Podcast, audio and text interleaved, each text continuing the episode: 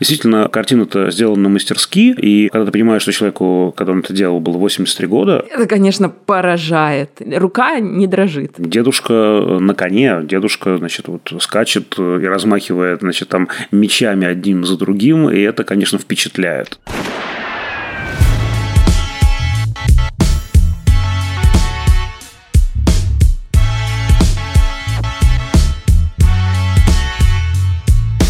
Всем привет! Это подкаст «Кинопоиск» крупным планом. Каждую неделю мы обсуждаем новинки проката, кинотеатрального и цифрового, иногда разбираем классические фильмы и советуем, что посмотреть. Меня зовут Дуля Джинайдаров, я редактор видео и подкастов «Кинопоиска». Я Всеволод Коршунов, киновед, куратор курса «Практическая кинокритика» в Московской школе кино. И сегодня с нами в виртуальной студии, а на самом деле в Санкт-Петербурге, Ксения Реутова, кинокритик и ведущая подкаста о немецком кино по коллегарям. Ксения, спасибо, что снова к нам зашла. Привет, спасибо большое за приглашение. Прежде чем мы перейдем к обсуждению фильма, я хотел сделать небольшое объявление. На новогодних каникулах мы собираемся выпустить эпизод о франшизе «Гарри Поттер» и хотим включить в него отзывы истории наших слушателей, за что вы любите серию фильмов о Хогвартсе и «Мальчики-волшебники», или, возможно, у вас есть какие-то смешные или трогательные истории, связанные с этой важной серии фильмов, ну и книг, конечно. Возможно, вы их не любите так же, как и я. Напишите за что. Вы можете это сделать с помощью бота в Телеграме. Его название КП Аудиобот. Ссылку на него мы оставим в описании этого выпуска. Все очень просто, все инструкции будут внутри беседы с ботом. Никак дополнительно готовиться не надо. Это просто как записать голосовое сообщение. И очень просим, постарайтесь уложиться в одну минуту.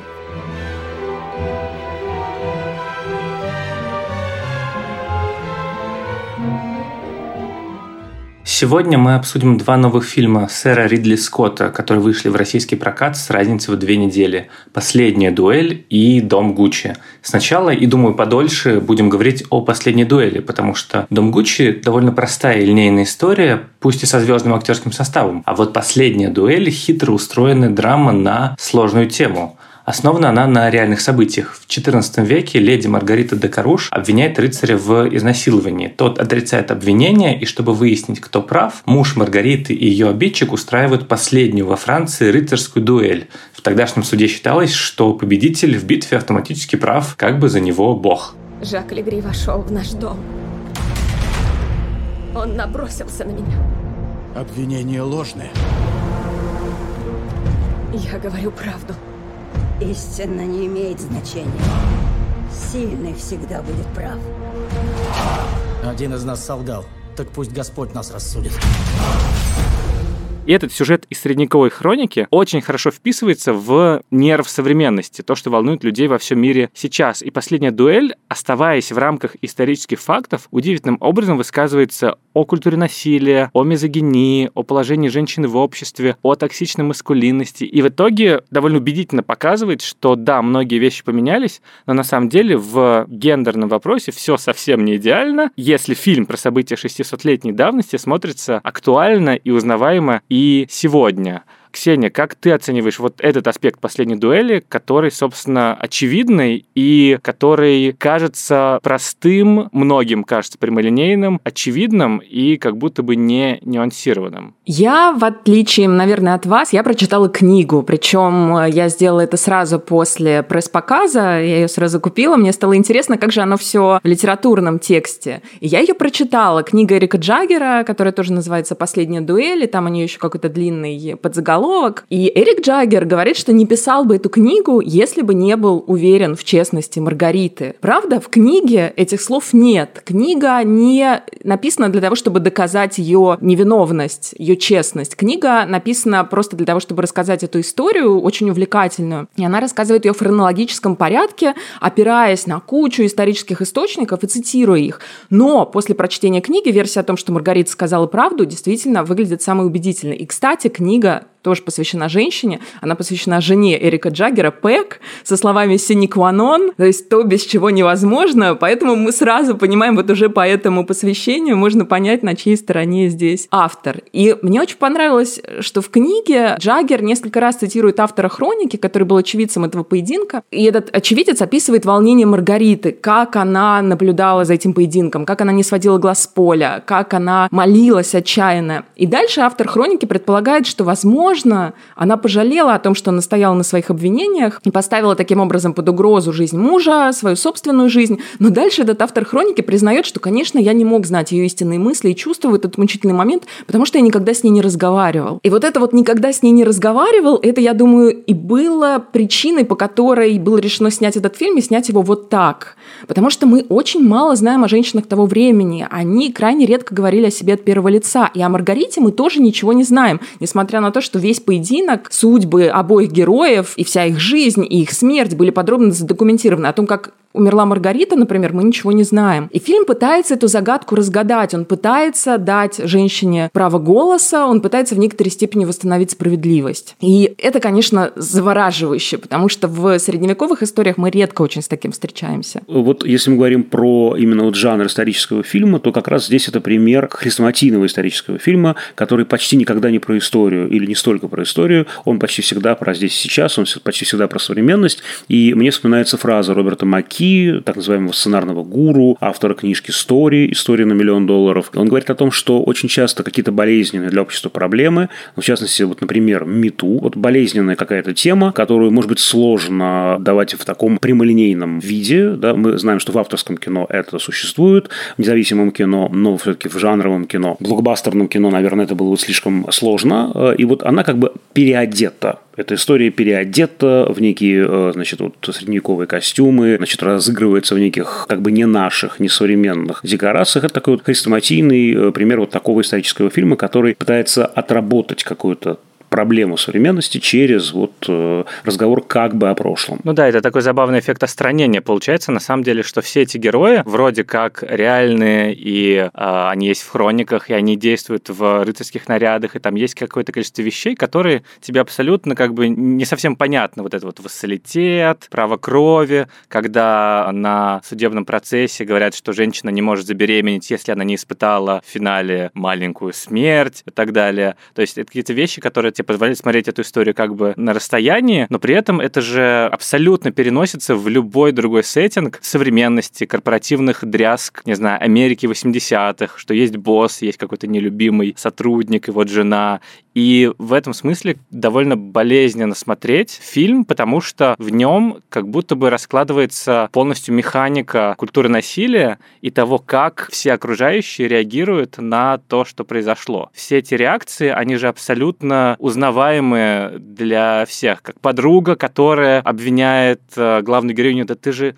говорила, что он тебе нравится, да ты наверняка врешь. Или мать Каружа, свекровь Маргарита говорит, что меня тоже изнасиловали в свое время, но я не стала об этом говорить. Вот это вот как бы заговор молчания, вот это вот реакция окружающих мужчин, например, на то, как говорит эта героиня, или же то, как юрист, э, этот монах себя ведет на процессе, вынуждая и когда он давит на главную героиню, как-то пытаясь найти несостыковки, это же абсолютно коррелирует с тем, как многие юристы действуют в похожих делах и сегодня. И это, конечно, какое-то очень болезненное, если честно, чувство, от чего, возможно, и возникает у многих это ощущение, что Ридли Скотт снял прямолинейное манифестационное кино.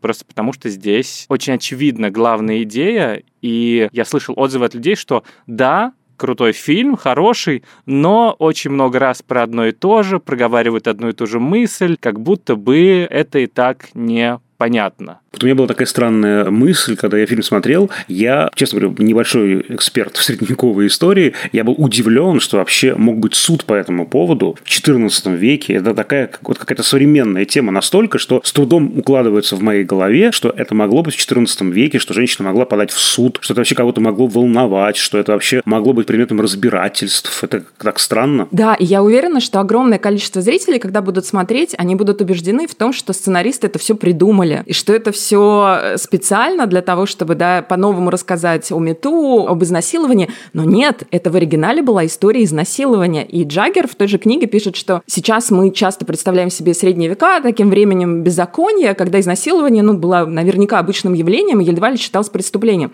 Так вот это не так. Если говорить о войнах, то это действительно это правда. Когда были войны, женщины становились постоянно жертвами изнасилования, никто их не считал. Но вообще в средневековом своде французских законов того времени времени насилие считалось тяжким преступлением. Если говорить о том, по каким поводам мог быть назначен этот судебный поединок, то там три повода. Это убийство, это государственная измена и это изнасилование. За изнасилование полагалась смертная казнь. Но смертная казнь, с другой стороны, полагалась и женщине, если у нее уличат в лжесвидетельствовании. Естественно, это не рассматривалось как вопрос о женщине. Это рассматривалось все равно как вопрос о мужчине, собственность которого кто-то попортил, на собственность которого кто-то покусился. И выдвигались обвинения об изнасиловании очень редко, несмотря на то, что они могли быть рассмотрены в суде. Во-первых, потому что беспокоились только о женщинах высшего сословия, судьбы женщин низшего сословия никого не волновали или волновали редко. Во-вторых, часто эти обвинения оказывались недоказуемыми из-за отсутствия свидетелей. И в-третьих, самостоятельно женщина вообще не могла выдвинуть обвинение, ей нужно было содействие мужа, отца или опекуна. Это как раз то, что мы видим в фильме, почему Маргарита первым рассказывает мужу, а не, например, матери мужа. В том числе и потому, что, чтобы выдвинуть обвинение, ей нужна будет его поддержка. Еще там в книге был потрясающий момент, когда графу Лансонскому, это тот персонаж, которого играет Бен Аффлек в фильме, когда ему рассказали об обвинениях Маргариты, он сказал, ей это приснилось. И это просто газлайтинг чистой воды, когда воспоминания жертвы объявляются несущественными, когда женщина убеждает в том, что ей все показалось. И мы видим, что и в фильме, и то же самое в книге прослеживается на исторических документах. Да, Маргарита сталкивается с тем же набором аргументов, с которым жертвам насилия приходится иметь дело и сейчас. Люди не верят, что было изнасилование, люди требуют неопровержимых доказательств, свидетелей, люди винят жертву, хотя, по идее, конечно, надо винить насильника. Ну и да, и там же есть вот эти вот э, все сценарные переклички, что женщина — это собственность мужа, что это в первую очередь, на самом деле, экономический вопрос, а не вопрос морали. Там вот есть вот эта вот линия, когда Каруш, значит, заводит кобылу, и очевидным образом это такой как бы довольно простой простая метафора и такое сравнение, что вот он ее держит в загоне, вот и жена его как эта кобыла, которая просто должна принести наследника, и если кто-то посягнет на нее, тем более враг мужа, то это про него. И это тоже на самом деле довольно популярная вещь, и здесь это очень точно показано, насколько мужской взгляд воспринимает подобные вещи как свое дело, ну как будто это о нем, как будто это о рыцаре, а не о женщине, и, собственно, он к ней никак не прислушивается и все воспринимает на свой счет. Но, кстати, здорово, что тут выписан Мэтт Деймон очень как бы неочевидным, с одной стороны, но с другой стороны, именно эта неочевидность, вот эта вот его вспыльчивость, импульсивность, чувство собственного достоинства уязвленное, оно и позволило в итоге как бы всей этой истории случиться, потому что другой, более разумный, например, рыцарь, он бы, наверное, попробовал бы замять, а здесь получается, что вот такой вот странный мужчина, убийца-рыцарь, он в итоге и помог всему делу. Я, конечно, сказал вначале, что это такое прямолинейное высказывание, и оно действительно очевидно, на чьей стороне автор, и то, что в титре третьей главы «Истина глазами леди Маргариты», там ненадолго задерживается титр «Истина», ну, как бы мы понимаем, э, где правда, как бы кому нужно верить. Но при этом здесь есть то, что вот все, вот, например, очень любят искать в жанровых фильмах другой взгляд, другая точка зрения, попытка дать голос другому, усложнить историю, и здесь это решено буквально. Ну, то есть у нас три истории в духе Расимон Акиры Курасавы, это, с одной стороны, работает на как бы обвинение, потому что каждая следующая история обнуляет предыдущую, но при этом ты все равно понимаешь правду каждого из героев, и это интересно, это не очевидно. А вот к Ксении хочу обратиться с вопросом. А вот в книжке же тоже, да, вот эта вот композиция Росимона, да, мы обнуляемся и возвращаемся. А, там, там все линейная история. Линейное повествование в хронологическом порядке. Там только для затравки есть такое введение, когда описывается подготовка к поединку, и дальше рассказывается вся история. Нет, там нет этих трех правд, это полностью изобретение сценаристов э, Мэтта Деймона, Бена Аффлека и Николь Холлофсенер. Мне кажется, что вот как раз эта вот э, конструкция Симона, она сыграла, может быть, злую шутку с авторами и с фильмом. С одной стороны, она настолько усложнила восприятие привычного фильма такого масштаба, да, который мы, конечно, привыкли называть блокбастером, да, все-таки ну, не очень как бы э, привычно для зрителя видеть три раза одну и ту же историю. С другой стороны, как только ты видишь, что это конструкция Росимона, ты ждешь очень контрастных историй. Ведь там убийство красивые, там очень контрастные версии происходящего. Здесь они, в общем, не очень контрастные. Да, вот позиции, например, мужчин едва ли отличаются друг от друга, ну, по большому-то счету, да. Тут, конечно же, интересная вот такая работа прямо с тем, что называется фокализацией, тем, что нарратолог Жерар Женет называет фокализацией. Мы буквально оказываемся в черепной коробке одного персонажа, видим только то, что видит он. Здесь нет объективной точки зрения. Здесь есть вот такое сложение трех субъективных позиций, да, субъективных взглядов. Это любопытно, но вот эта вот неконтрастность, она, вот, мне кажется, просто, ну, извините, я использую такой термин братьев Стругацких, ускушняет эту историю. Они были возмущены, что Тарковский требует их ускушнить. Пикник на обочине, когда они писали сценарий «Сталкера». И мне кажется, вот э, здесь э, работают что-то с ожиданиями, да, они чуть ломаются, что здесь какое-то более контрастное, более яркого какого-то противопоставления этих позиций. А здесь они, правда, вот есть ощущение почти дублирования все-таки. Мне кажется, вы все, Волод, ждали, что вам покажут Рассюмона только в средневековой Франции. А здесь замысел был совершенно другой. Они взяли просто прием Рассюмона, но здесь суть-то другая. Рассюмон, там же к чему мы все приходим там к финалу фильма? К тому, что нет никакой правды, к тому, что правда у каждого человека своя. Но здесь мы приходим к тому, что правда есть, но не все способны ее увидеть. И у нас у всех есть вот эти искажающие наше зрение установки, которые мешают нам увидеть реальность. Вот это разные вещи, на мой взгляд. Это я очень хорошо понимаю, конечно, я согласен с этим, но просто сама структура фильма, она создает некие ожидания. Но вот как бы закругляю эту виньетку и возвращаясь к реплике Даулета. Здесь действительно, э, мне кажется, сейчас тоже я скажу, наверное, очень непопулярную позицию, но показана все-таки точки зрения мужчины, который с позиции Ридли Скотта, как мне показалось, тоже жертва этих заданных обстоятельств. Да, вот, по крайней мере, в линии этого персонажа драйвера мы видим, что он воспринимает все эти «нет» все эти жесты отказа как некую любовную игру, как некий ритуал. И вот мне кажется, это тоже важно. Я тоже про это размышляю. Ни в коем случае не обесцениваем страдания и вот все, что испытывали жертвы. Ни в коем случае насилие это плохо. Это прям нужно проговорить много-много раз. Но вот здесь э, есть еще и такой обертон. Он не так, может быть, громко звучит все-таки, да, что мужчина тоже существует в неком заданном пространстве, в заданной системе координат. Он просто по-другому помыслить не может.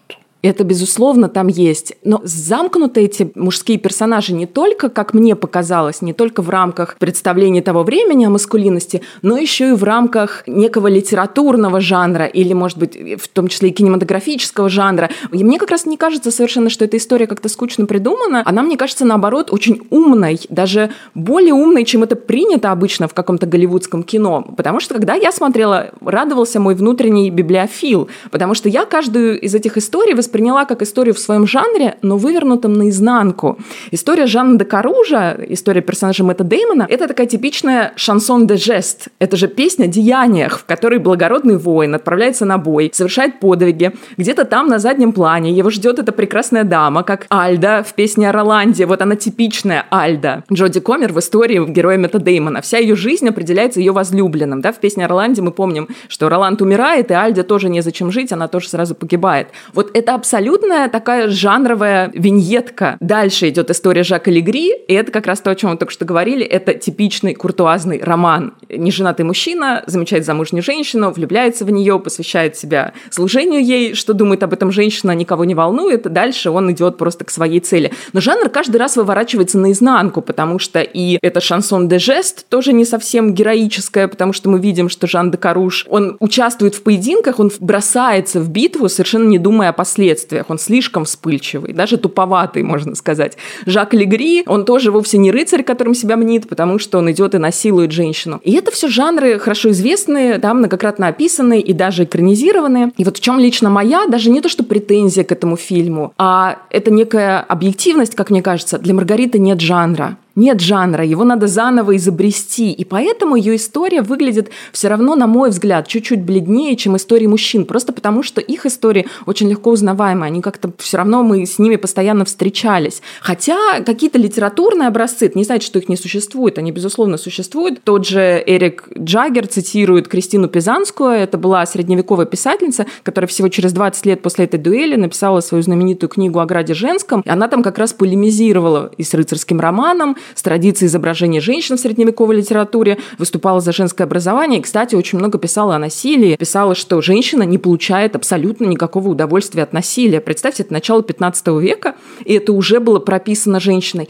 Но у нас, вот вы знаете, кто такая Кристина Пизанская? Я относительно недавно об этом узнала. Мы не слышим этих голосов, и нет этой традиции женского голоса. Да, но кажется, что вот финальная часть, третья, она как раз решена как история self-made woman. Там какие-то образцы современные, на самом деле, вот какие-то уже, не знаю, 90-х, нулевых, короче, из кино уже про то, как привести в порядок э, бизнес. Ну, то есть там несколько как бы жанров, которые в разных ситуациях ее показывают. Ну и действительно, как бы традиция жанра психологической драмы, она не то чтобы прям сильно популярна, или у нее есть конвенции, если честно. Поэтому она воспринимается как-то жизненно и современно. Ну, то есть если как раз мужчины себя загоняют в рамки каких-то других представлений, то женщина просто существует, пытаясь выбраться из этих рамок и просто сама по себе как-то существовать, жить так, чтобы быть самой счастливой. И здесь как раз я поэтому и финальную часть воспринимал как немного облегчение даже, потому что тут нет какого-то второго дна. Тут просто как бы честная история нормального человека. А вот для меня это очень грустный финал, между прочим. Да, слава богу, что она выжила, ее не сожгли, как ведьму и лжесвидетельницу на костре, но здесь же, мне кажется, очень четко показано, что женщина не убирается из этих рамок, а есть рамка одного мужчины, рамка другого мужчины, рамка там третьего мужчины, какой-то, не знаю, там, властителя, например, да, и она все равно в них как бы находится. И мы же, мне кажется, прекрасно понимаем, что нет счастья, и нет выхода, и нет облегчения у самой героини. А еще вы заметили, что ни в одной, ни в истории лекарства Каружа, ни в истории Легри нет ее беременности. Они ее не заметили. Беременность существует только в истории Маргариты. Хотя, казалось бы, для Каружа это важный момент, да? Да, потому он что он ждет наследника, но его настолько поглощает вот эта месть, что он даже не замечает, что она беременна. Или, точнее, не считает существенным это сообщить в своей истине. Я из-за тебя рискую жизнью. Ты рискуешь моей жизнью, чтобы сразиться со своим врагом и спасти гордость. И наш ребенок может стать сиротой. Мне кажется, что здесь как раз очень здорово играет все на деталях, на нюансах, и как раз этой прямолинейности удается избежать очень точными способами, и это на самом деле есть настоящая магия кино. Ты добавляешь всего один план в сцену, ну, собственно, центрально как будто бы она в двух частях, очень дискомфортная даже в интерпретации Легри, дискомфортная сцена насилия над Маргаритой, там добавляется буквально план с лицом Маргариты во время того, как все это происходит, и это все меняет абсолютно как бы кардинально. Там еще звук меняется, потому что Легри слышит ее всхлипы как вздохи счастья, а сама она уже просто в отчаянии, и это уже практически истерика. Это как бы самый очевидный пример, потому что тут очень как бы небольшими мазками совершенно другая картина вырисовывается, при том, что там не меняется как бы освещение, там не добавляются какие-то прям новые планы, именно кроме вот этого одного. Там как бы все, по идее, одно и то же, но нюансы добавляются. Или же сцена, где Маргарита первый раз как бы целует этого Адама Драйвера. Там же тоже вот как бы нюансы игры, то, на ком сфокусирован кадр. Это все очень здорово и тонко, как бы это очень понятные как бы способы, просто потому что тут не нужно на самом деле было придумать каких-то прям особенных средств художественной выразительности, но при этом это здорово. То есть мне нравилось вот каждый раз подмечать какие-то новые детали. Это, мне кажется, то, ради чего кино вообще существует, попытка показать разные точки зрения разных людей, чтобы ты посмотрел такой, а вот как это ощущается с другой стороны. Я даже ни разу на часы не посмотрела во время показа, хотя это очень длинный фильм. Там действительно не ощущается длина, и удивительно, что на самом деле одну и ту же историю три раза рассказывают. Даже там есть одни и те же сцены, все равно какая-то новая информация постоянно появляется, и ты такой, а, вот, там постоянно какой-то сюжетный переворот. Ну и финальная схватка. Ну, давайте признаем, это очень круто сделано. Ридли Скотт э, умеет как бы все, но экшен у него решен э, максимально здорово. И понятное дело, что дуэль сама по себе очень кинематографична, но здесь все от того, как подводят к этой сцене, до того, как постепенно камера меняется с каких-то общих планов на какое-то плавное, потом, когда они начинают рубиться уже на ногах, там постоянно вот это вот ручное мельтешение. При этом ты понимаешь, как бы, кто где находится, какие эмоции у каждого из героев в каждый момент, еще нам показывают окружающих. Ну, это прям высший класс. Сэр Ридли не подвел. Знает что-то про рыцарей, как бы, что нужно знать. Слушайте, а как вам вообще средневековье? Мне оно показалось довольно гламуризированным. То есть, вспоминаешь какого-нибудь Андрея Рублева Тарковского, там прям грязюка, вонь прям чувствуется через экран.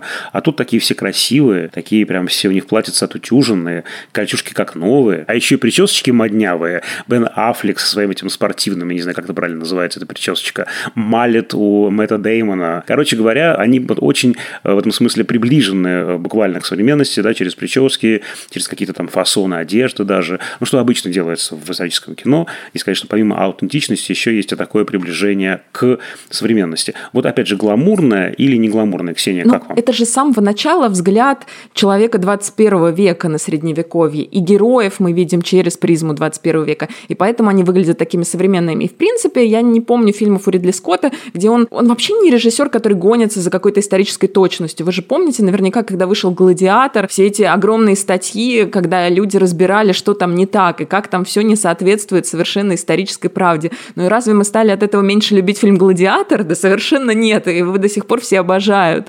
Поэтому Ридли Скотт — это никогда не про историческую точность, но это всегда про создание мира Средневековья, который бы казался очень убедительным. Ну, вообще кинематографист, он, конечно, никакой не историк. Ну да, нет, у Ридли Скотта, конечно, здесь какая-то выставка достижений э, народного хозяйства, в смысле того, как он умеет выстраивать, и ты постоянно думаешь, неужели он э, смог как бы и в такой вот жанр, и очень многие, наверное, сейчас думают, помня, что Ридли Скотт — это «Бегущий по лезвию», это «Гладиатор», это любимый фантастический хоррор всех людей э, «Чужой», что вот Ридли Скотт что-то на старости лет вдруг э, ударился в повесточку. Ну, вот это вот, я это иронически говорю, конечно. Как будто бы люди забывают, что, ну, во-первых, что главная героиня «Чужого» Эллен Рипли, одна из первых экшен-героинь, и, собственно, Ридли Скотт настоял на том, чтобы сделать женщиной. А как бы был еще замечательный фильм «Тельма и Луиза», который ровно про это же ровно про насилие над женщиной и про то, как две подруги убегают от этого мира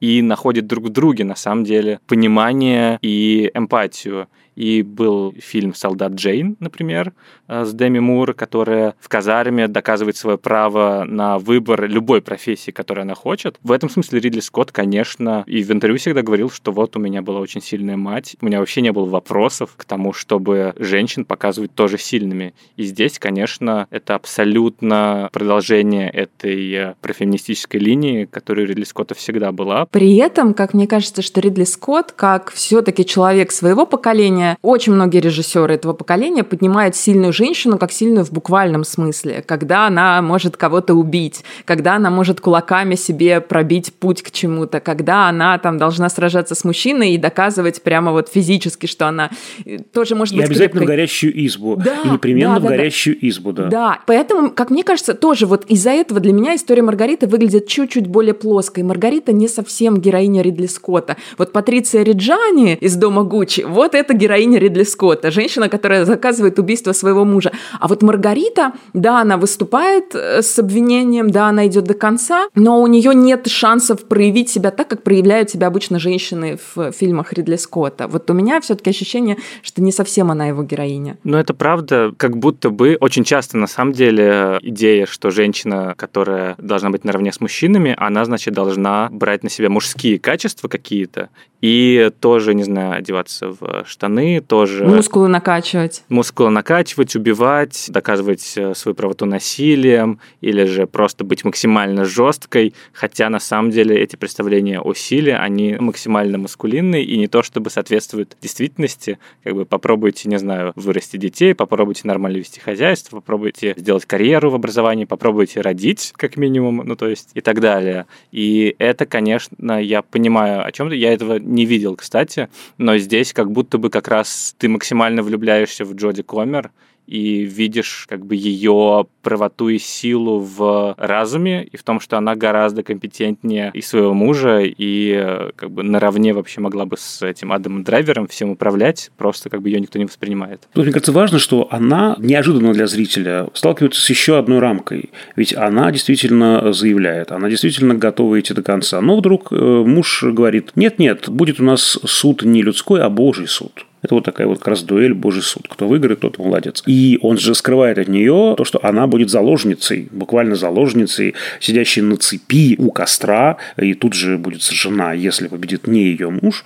Вот, и это как раз очень сильно сужает поле и возможностей, да, до нуля фактически обнуляет это поле, потому что действительно нам-то кажется, что она идет до конца, а значит, она сможет, а значит, угу, а вот выясняется, что ничего нет. Да, и это странно, кстати, что это неожиданность для нее, для образованной женщины того времени, времени, но для зрителя это уж точно неожиданность, что она оказывается жертвой, привязанной всеми этими нитями и зримыми, и метафорическими, и буквальными вот к этому мужскому взгляду. А в реальности она, скорее всего, знала, чем ей это грозит, и об этом как раз очень э, подробные записки оставил адвокат Жака Легри, который вроде как должен был больше сочувствовать своему клиенту и отстаивать его сторону, но он подробно писал о своих впечатлениях, он как раз писал о том, что Маргарита поразила его тем, что, зная о том, какая участь ее ждет, она продолжала очень упорно говорить о том, что была изнасилована. Я бы еще, знаете, что сказал, что мы, в общем, говорим, что да, на старости лет, Ридли Скотт, но все-таки действительно картина-то сделана мастерски, да, это мастерская работа, и когда ты понимаешь, что человеку, когда он это делал, было 83 года, это, конечно, вызывает еще особое уважение. Дедушка на коне, дедушка, значит, вот скачет и размахивает, значит, там мечами одним за другим, и это, конечно, впечатляет и что «Последняя дуэль», что э, фильм, который мне нравится намного меньше «Дом Гуччи», все равно это картина, которая показывает, что э, дедуля в форме и дай бог ему еще здоровья и сил. Ну да, ну и само по себе то, что у него выходит с разницей в две недели два фильма. Феноменально. Это просто невероятно. Ну то есть, как бы, даже Стивен Содерберг такого себе не позволял. или кто? Или Сарик Андреасян. Нет, у нас скорее, мне кажется, нужно с Алином сравнивать. У нас кто такой, да? Ален, Гадар, которые снимают там по фильму в год, а некоторые даже по фильму в полгода. Даже им это не снилось. Ну да, нет, ну и удивительно, что как бы эти фильмы, они максимально разные, и все, кто смотрел, например, например, Дом Гуччи, мы о нем, наверное, сейчас тоже немного поговорим. Они в паре интересно работают, ну, то есть насколько серьезный и довольно радикальный фильм «Последняя дуэль», тем более в сегодняшнем коммерческом климате голливудском, выпускать драму о насилии 100-миллионную э, в эпоху ремейков, экранизаций комиксов и так далее, и он выпускает вот это вот, и фильм проваливается, увы, потому что, конечно, сложно людям пойти на такое как бы вроде зрелищное кино, но при этом максимально жесткое и драматичное, а потом выпускать «Дом Гуччи», комедию на самом деле, то есть криминальную, но это же очень смешной фильм, э, который показывает вот этот дом Гуччи, почти всех его как это, резидентов, довольно фарсовом свете. Там есть как бы внутренняя трагедия, героини и всех героев, но она как бы спрятана внутри, а каждая отдельная сцена, она решена как очень крутая черная комедия, и ты такого от Ридли Скотта на самом деле не ждешь. Я вообще не помню, когда бы у него было такое кино настолько близкое к сатире, потому что это сатира или даже карикатура, потому что обычно-то он сэр у нас серьезный, а тут прямо у меня все время в голове крутилось, что это опера Буфа, что это комическая опера итальянская, и потому что там постоянно звучит музыка, музыка, очень много музыки в этом фильме, какие-то хиты, часто перепетые на итальянском языке, либо какая-то классическая музыка, в том числе оперная, и потому что в главной роли Леди Гага, которая певица, и получается есть какая-то в этом фильме музыкальность.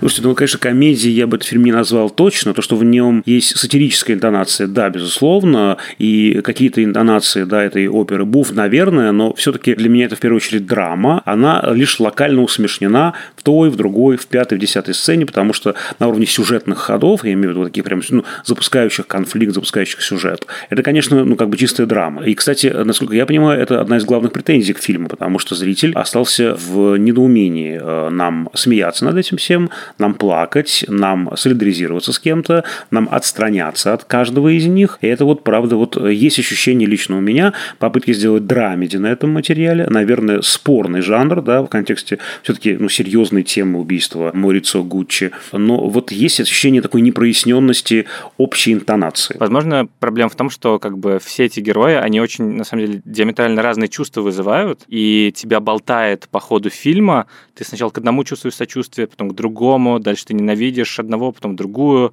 И это то, как и происходит и в жизни, и, собственно, то, как и у всех героев отношение к этому дому Гуччи и развивается. Как бы. Это очень сложное явление, которым ты восхищаешься, и оно тебя дико раздражает. Я согласна с тем, что немножко сбивает с толку, насколько разные маски, насколько по-разному там играют актеры. Джереми Айронс, например, играет какую-то пародию на крестного отца, как мне показалось. Джаред Лето вообще существует в каком-то своем отдельном фильме про такого туповатого итальянца, у которого сначала было много денег, а потом их не стало. Леди Гага вообще делает какой-то свой отдельный фильм. Адам Драйвер. Кстати, вот э, были такие классные фото со съемочной площадки, и казалось, что они идеальная пара а вот в кадре, мне кажется, что Гага просто своей мощью все время давит Адама Драйвера, либо они герои немножко разного кино. Но, с другой стороны, это все укладывается в идею комической оперы, которая у меня присутствует в голове, потому что тогда это разные маски. Ты не можешь перепутать там какого-нибудь Орликина с Пьеро, условно говоря, да, они должны быть разными. Мне кажется, что здесь все-таки отстраненное такое к ним должно быть отношение. Очень сложно их трагедию принять всерьез, очень сложно ею проникнуться, потому что это богатые люди, которые сами сами все прошляпили. Мне кажется, очень важным как раз этот вот такой дисконнект между Леди Гагой и драйвером. Как раз это работает на то, что они, конечно же, видимо, не пара. Да, мы изначально понимаем, что это такая была атака, и все говорили, включая отца, да, что это не получится, это какая-то ерунда. Вот он этого не видел, влюбленный, и в итоге сам ее и бросает. Вот как раз этот дисконнект, мне кажется, он сюжетно мотивирован. По поводу персонажа Джареда Лето, мне кажется, это самый как раз вот такой органичный здесь персонаж в том смысле, что он одновременно существует в двух измерениях. С одной стороны, да, это персонаж ну, такой прямо типичный комический такой придурок, шут вот в этом всем значит, пространстве. Он даже и приходит в таком ярком пестром костюме на первую же встречу, и ему за это делают замечание. Пауло, ты же Гуччи. Одевайся подобающе. Это шик. Вот сквозь эту маску комическую я вижу трагедию человека, который, правда, не вписывается, не в состоянии даже до конца понять, почему. Он хочет быть интегрированным в семью, в сообщество, в работу. Он чувствует себе потенциал и понимает, что это не его. При этом в нем есть некие принципы и некая честность. Его используют, и он ведь согласен да, с этими принципами нашей леди Макбет и нашего Макбета. Я так еще воспринимаю это еще. Не знаю, у меня вот такие больше шекспировские какие-то ассоциации ассоциации, чем комедийные, да, потому что в корне сюжета, конечно, история очень похожа на «Леди Макбет», которая подталкивает мужа, да, к циничным преступлениям. И мне он показался как раз э, самым таким органичным, тем более, что у него чудовищный финал. Умер в нищете в Лондоне, как э, нам показывают финальные титры. Знаете, еще с подключением к фильму, наверное, мне немножко мешает контекст итальянской истории, итальянского кино этого периода, когда происходит действие, да, а это же время кризиса свинцового десятилетия 70-х, 80-х и выход из него уже в 90-е время очень страшное. Время как раз терактов, убийств на улицах. Время, которое точно лично меня ну, не очень располагает к э, смеху. И вот как раз эти отстраняющие смеховые, комедийные, такие буфонные инструменты, они царапали меня. Вот, возможно, еще есть вот у меня такой аспект восприятия. И мне, на самом деле, еще что в доме Гуччи поразило, и что заставило как-то приглядеться к новым граням Ридли Скотта, что он, на самом деле, как бы мы все знаем его как создателя пространств, как создателя миров, как человека, который придумал киберпанк, по сути, а потом придумал, как мы воспринимаем пеплом. И здесь очевидным образом он явлен нам как актерский режиссер, где очень многое построено вокруг образов, вокруг героев, вокруг их взаимодействий, и где вот это пространство, оно помогает именно раскрыться. В этом смысле, конечно, все актерские работы, они, ну, то есть ты как бы не забудешь то, как они существуют, ты не забудешь эти образы, они как бы яркие, они немного как бы экстремальные, но при этом всегда держатся в рамках. И там вот есть несколько как бы сцен, которые ты смотришь, они абсолютно оправданы вызваны какими-то обстоятельствами бытовыми, вроде того, что Леди Гага и Сальма Хайек в грязевой ванне и одна другую мажет, или же когда Адам Драйвер и Джаред Лето встречаются, а на заднем плане фехтовальщики друг с другом, ну и там много такого. Или же когда там говорят, и на заднем плане почему-то кошка орет, и ты понимаешь, что как бы это пространство, второй план не замечается сначала, но это добавляет к сцене какого-то вот этого вот актерского измерения, что значит она мажет ее грязью, и вот они тоже обе замазались. Вот нас два героя вроде как договариваются дружить, но на заднем плане у нас фехтуют, и ты понимаешь, что это как бы не надолго, ну и так далее. И этого очень много, и это какое-то такое мастерство очень скромное. Ну, то есть он не выпячивает в этом фильме себя, именно какие-то визуальные свои штуки-дрюки, и это прямо здорово. И тут тоже ловишь себя на том, какие разные все-таки фильмы «Последняя дуэль» и «Дом Гуччи», потому что в «Доме Гуччи» он работает такими широкими мазками, да, эти вот кошки на заднем плане кричат, когда там женщины разговаривают. И как он работает с планами, с какими-то звуками в «Последней дуэли». То есть могу так, могу так, могу вообще по-любому. И это человек в 80, 84 ему исполнилось. Это, конечно, поражает. Рука не дрожит. По поводу характеров мне хочется еще сказать, что роль у Леди Гаги потрясающая и она действительно очень интересно с ней работает. Но, опять же, контраст с персонажем Адама Драйвера, да, с Мурицио Гуччи. Вроде бы, понятно, что она здесь протагонистка, да, он антагонист. И э, у нас такая история, вот такой отрицательный леди Макбет. И они должны быть контрастные. И мне показалось, даже э, вот в этой конфигурации тот, кто должен казаться более блеклым, я имею в виду как раз Мурицо, оказывается более сложным и более ярким, чем героиня Леди Гаги. Сейчас я объясню, что я имею в виду. Внешне, конечно, она ярче, но внутренне он интереснее, потому что у нее, в общем-то, одна и та же краска, по большому счету. Такая вот рвущаяся к власти любой ценой, абьюзивная дама, которая готова на все ради своей э, цели. А как раз персонаж драйвера предстает разным, да, да, такой прям мальчишка влюбленный в начале, готовый всем пожертвовать, превращается в холодного, расчетливого дельца, который буквально отстраняет ее от себя, упивается тем, к чему так стремилась наша главная героиня, да, покупает эти самые машины, там у него эти виллы и так далее, да. Вот мы видим как раз его более, что ли, многогранным, в отличие от главной героини, которая выписана очень яркой, но однородной краской. Но у них просто два разных пути. Драйвер, вспомните, какой он был зажатый, его путь состоит в том, что его женщина помогает ему раскрыться.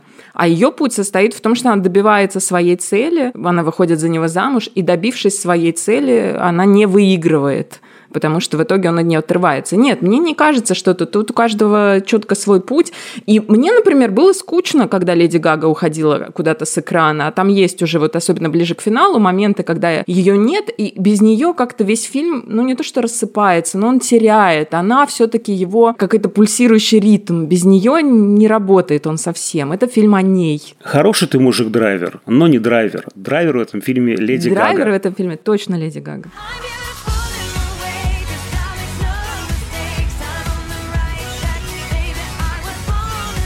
Да, друзья, а вот такой еще у меня к вам вопрос. А вот я слышал такую точку зрения, что оба эти фильма прям противоречат друг другу. С одной стороны, действительно, в «Доме Гуччи» есть эта тема, опять же, ограниченности э, женского пути, женского маршрута в нашей реальности, потому что и отец, и дядя Маурицо, и сам Маурицо не пускают ее в бизнес ровно потому, что она женщина. А для нее важно быть сеньорой Гуччи, и про это финальная как раз сцена, да? Она осталась э, внутренне сеньорой Гуччи, а не сеньора Риджани. И мы видим, как она реагирует на слова Альдо, да, о том, что девочка, не лезь в мужские разговоры, это не девочковая история. При том, что он ей симпатизирует, да, он вообще очень классно к ней относится и, казалось бы, влюблен в нее. Но как только дело доходит до бизнеса, он говорит, нет, все, это наш разговор мужской, отвали. И мы там очень здорово показано через отраженное действие, через ее реакцию, как э, больно, как бы задели ее эти слова, как писали классики советской литературы, камнем упала обида, э, значит, в ее сердце. Но при этом в первом фильме, в последней дуэли, мы э, как раз на стороне женщины и видим как раз, как женщина пытается с этим бороться и хотя бы формально побеждает. А здесь мы видим такой, в общем, во многом демонизированный образ женщины которая готова идти по трупам и добиваться того, что у нее мужики отняли. Не являются ли эти фильмы такими перевертышами? Это только говорит о том, что женщины все разные, и судьбы женщин в разные эпохи тоже могут складываться по-разному, а больше это не говорит ни о чем. Но и там, и там героини все равно ничем не уступают мужчинам. А если говорить о доме Гуччи, все-таки я все про то, что в последней дуэли мне кажется, что Джоди Комер могли бы сделать поярче, потому что я все равно из этого фильма выношу историю о двух дураках, которых совершенно упоительно играет Мэтт Деймон и Адам Драйвер.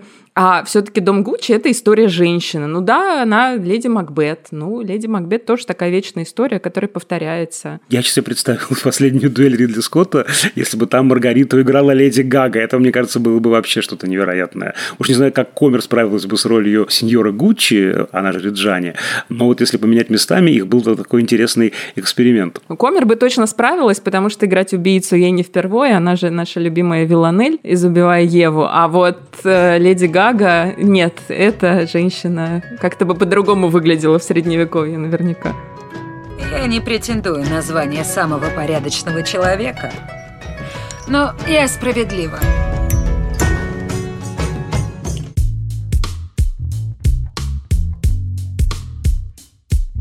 На этом, наверное, все. С вами были Давлет Джинайдаров. Это я, Всеволод Коршунов. Это я. Мой любимый, многомудрый соведущий, который каждый раз удивляет меня по-новому. И Ксения Реутова, спасибо тебе, что ты к нам пришла. Мне кажется, ты добавила очень важных идей и важный голос в наш подкаст. Спасибо и до новых встреч. Спасибо большое, дорогая Ксения. А, Apple Podcasts, Яндекс.Музыка, Castbox, Spotify — это платформы, на которых можно подписаться на наш подкаст. Мы с нетерпением ждем ваши отзывы, оценки, лайки, лайки, сердечки и, конечно же, пожелания по темам будущих выпусков. Еще на тех же платформах можно подписаться и послушать подкаст Ксении, который называется «По коллегарям». Он классный, не проходите мимо. Да, и посвящен этот подкаст по кадровому разбору э, фильма «Кабинет доктора Каллигари». Сейчас вот после полугода существования дошли э, авторы до пятой или шестой минуты. Ну, почти. Нет, если честно, это очень классный подкаст про немецкое кино. Очень-очень классный, рекомендуем вам. Да, еще что классного мы можем посоветовать. Наш телеграм-канал. Он называется «Общим планом». В нем мы выкладываем всякие материалы, ссылки и опросики всякие проводим. Подписывайтесь Подписывайтесь, мы открыли комментарии, можно общаться и присылайте, что вы хотите еще обсуждать. Над этим эпизодом работали звукорежиссер Лера Кусто и продюсер Женя Молодцова. До скорых встреч!